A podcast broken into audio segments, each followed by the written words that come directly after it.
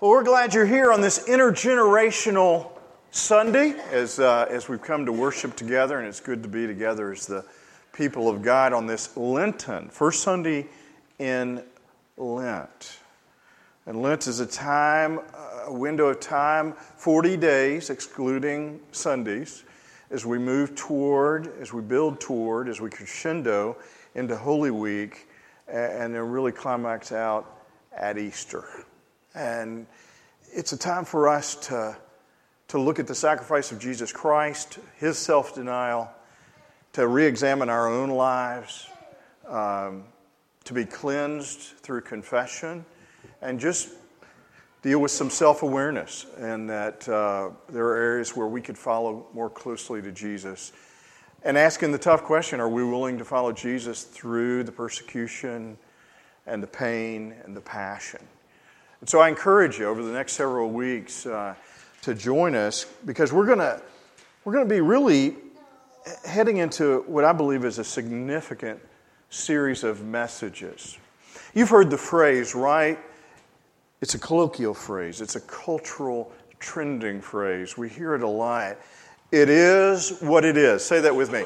It is what it is. It's, a, it's that way of us um, saying, uh, we can't be too idealistic. Uh, uh, this is a reality. This is where we are, and we need to, to deal with it. Now, sometimes it can be a positive, honest kind of phrase, sometimes it can be a cop out. Uh, but, but it's a phrase, and when you hear it, you have to think about it. It is what it is. Well, we, we find that God uses a very similar kind of phrase in the Old Testament. Uh, you'll remember in the Pentateuch, those first five books of the Bible for uh, the Jewish believers and for us followers of, of Jesus, those are significant books as the people of God are on a journey, and Exodus literally means exit. So in the book of Exodus, chapter 3, we find old Moses, and, and uh, he is bummed about some things in his life. He's frustrated. Uh, there's some shame and guilt. And so he goes off into Midian and he decides, I'm just going to be a shepherd. Uh, I'm going to eat, live a much easier life, less accountability, less stress. And so he just looks after a flock. Well, you kind of, many of you may know the story. There's a bush that is on fire, and that bush is able to communicate some things to Moses. It is God speaking, and he's on holy ground. Anytime God calls us, that's holy ground. And, and, and so the bush says, Moses, I want you to lead my people. Now, you remember Moses had good, honest questions. He questioned himself, which is okay, and God addressed that. And then he says, Okay, God, as I go to Pharaoh, who am I to say has sent me? And God uses a very similar kind of line as the one you said. He says this I am who I am. I am who I am. What, what is he saying? Well, in the original language, the implication of, of Yahweh in this context is he saying, I am all encompassing. I am self sufficient. I am infinite. I am sovereign. I am in control. I am and will always be, have been. I am the Alpha and the Omega, the beginning and the end, the first and the last. Jesus said those words. And so, all the way back to the Old Testament, to the New Testament, when Jesus helps people to discover who he is, he introduces himself to crowds of people and he says, I am the resurrection and the life. I am the door. I am the good shepherd.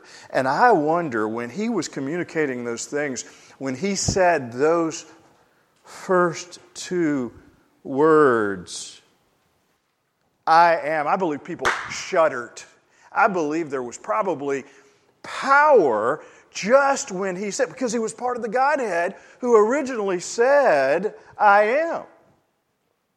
And so when we hear the words, I am from Jesus, that's an opportunity for us to lean in to something significant and what he would say and who he is.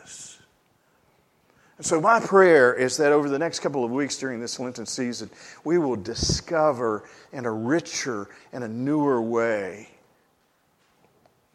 this God who says, I am who I am. And so today, I want us to look at Jesus as he's moving through uh, in the Gospel of John. All of these, these um, I am statements are from the uh, Gospel of John in this particular series. And so we're, we're finding that Jesus is passing through in chapter 6, and he is uh, in ministry, he's healing. People are tuning into his teaching, his, his ratings are going up significantly. The polls are indicating he's very popular, and you don't have to look far because the crowds are pressing in on Jesus.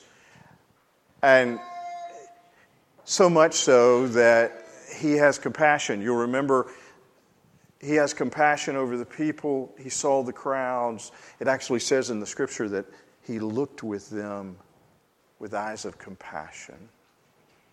And we find the disciples are trying to problem solve, and, and they're doing this with Jesus, and all of them talk together and say, How are we going to feed? How are we going to feed all these folks? They have journeyed, they have been here. It's been a long, hot day. And Jesus stuns them again. He's a real spellbinder. Just a few loaves and fish, and well, it was more than 5,000 because we know that in those days of chronicling history, women were not counted at the same level, and so they weren't literally counted, and children weren't necessarily counted. So we could be looking at 12 to 15,000 gathered. And it says that they left and they were satisfied. And Jesus had that feeling of being overwhelmed. I know he did in, in terms of his own humanity. That's the beauty of Jesus. He was somehow 100% divine, 100% human. That's called the incarnation, which is, which is hard for us to, to understand in its mystery. And he, he pulls aside and attempts to rest, but the crowds keep coming. And they're gathering and they're listening to his teaching. And he says, You have come today because you have been fed. You have come because you've had a physical need met. But I say to you, there is a bread that is greater. And and in the original language, he uses the word bios, which means biological, which means physiological. And he's saying, You have come because you have been fed bread physically. You've been satisfied. Now, you have to understand the context in that setting in Palestine.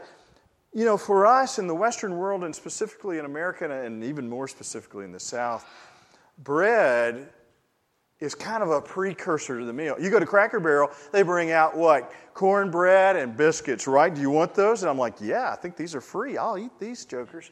You know, especially when you're in college. I mean, free food, right? It, it, I, but I would still have enough class to at least order a meal. But, you know, but right? I mean, it was like the precursor to the meal. It was, it was kind of in the margins for us, right? But in, in that setting in Palestine, uh, bread was central to the meal, the Passover meal. They had bread and wine. so Jesus uses that original language for us to read and He's saying, you, you physically have been satisfied. You've, your needs have been met. You are not hungry anymore physically. But I provide a bread, and he uses another word, Zoe. Maybe you've heard a woman's name, Zoe. It means, it, it supersedes the physiological, it means quality of life. I bring you Zoe in bread. I bring you abundant life. I bring you eternal life. I don't only bring quality, I bring quantity. Now, think about that a minute. I am who I am, eternal, and I offer that to you. I don't know about you, but I'm constantly struggling with addressing that satisfaction, that hunger in my life with cheap substitutes. And there are cheap substitutes. Uh, I may want to medicate that void in my life with liquor or a drug or, or, or maybe a, an inappropriate relationship or things that are of a material value and prestige. And, and so I address what Paul calls the flesh. And one theologian says that there's a God shaped void in every one of us, a God shaped void in every one of us. And we, we attempt to push in and press in something that's just not going to fit, that's not going to satisfy. We look for the bios when we really need the zoe.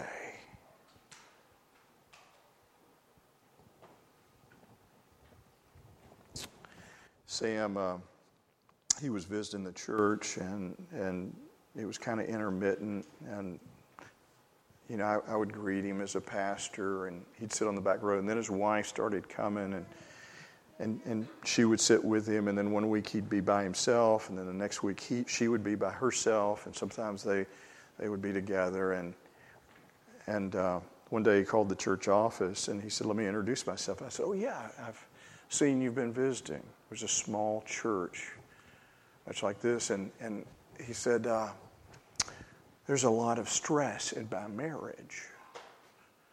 Well, that was a huge understatement because when they came in, they were willing to come in and sit with me and visit with me, and I was listening for their story. She was angry, she was hurt, she was emotional. He didn't quite know how to respond in that moment, but he came clean and he admitted that he was having an affair. She knew it coming into that moment.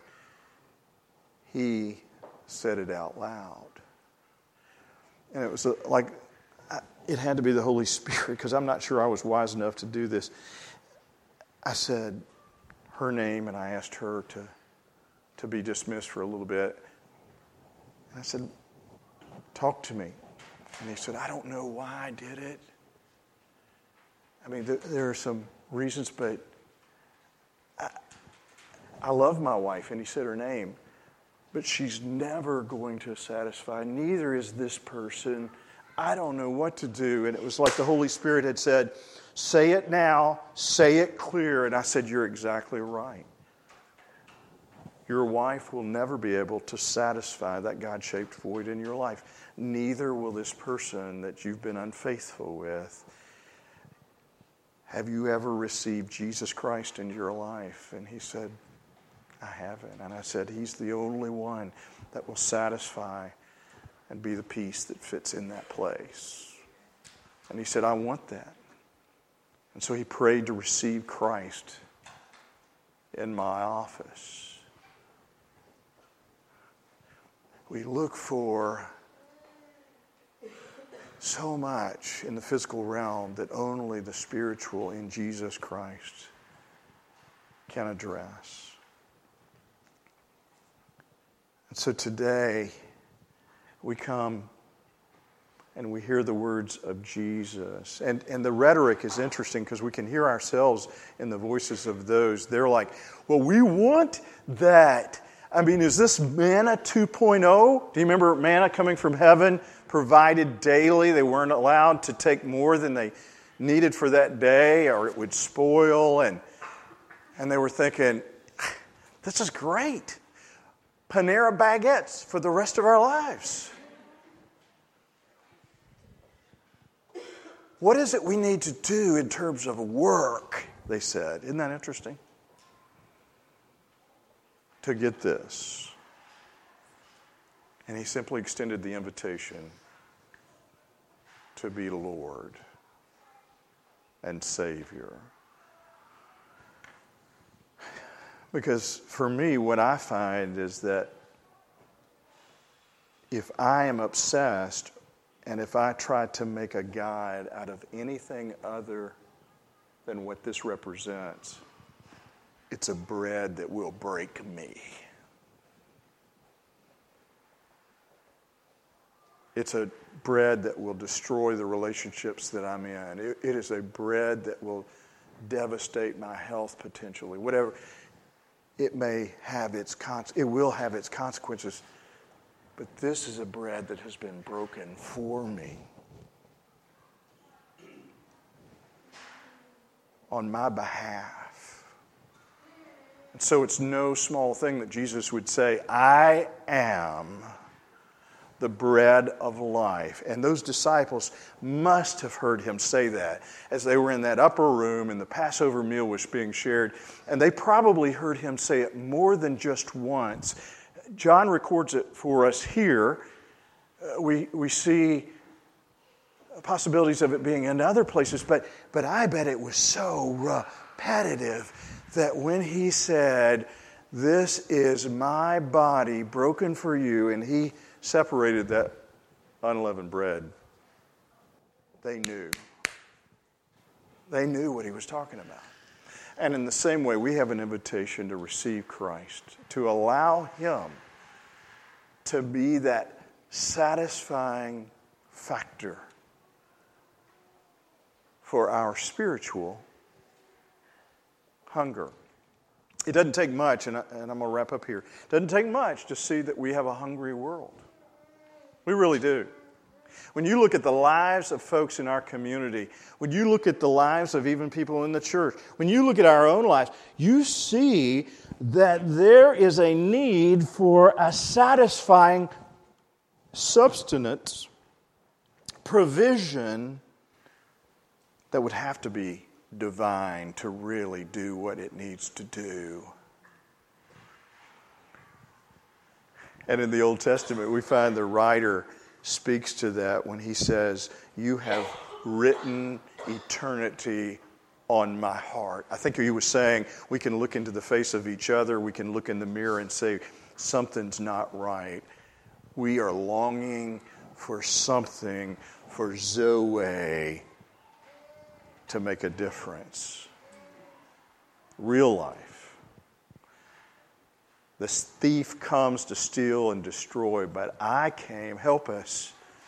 John 10 10. I came that you might have life and have it abundantly. Oh, we see the problem. And I think we could all admit, even this world out here will admit that there's a problem. The good news, and it's something we don't hold to ourselves, is we know the solution. And it's called a Savior. And He has given His life for us.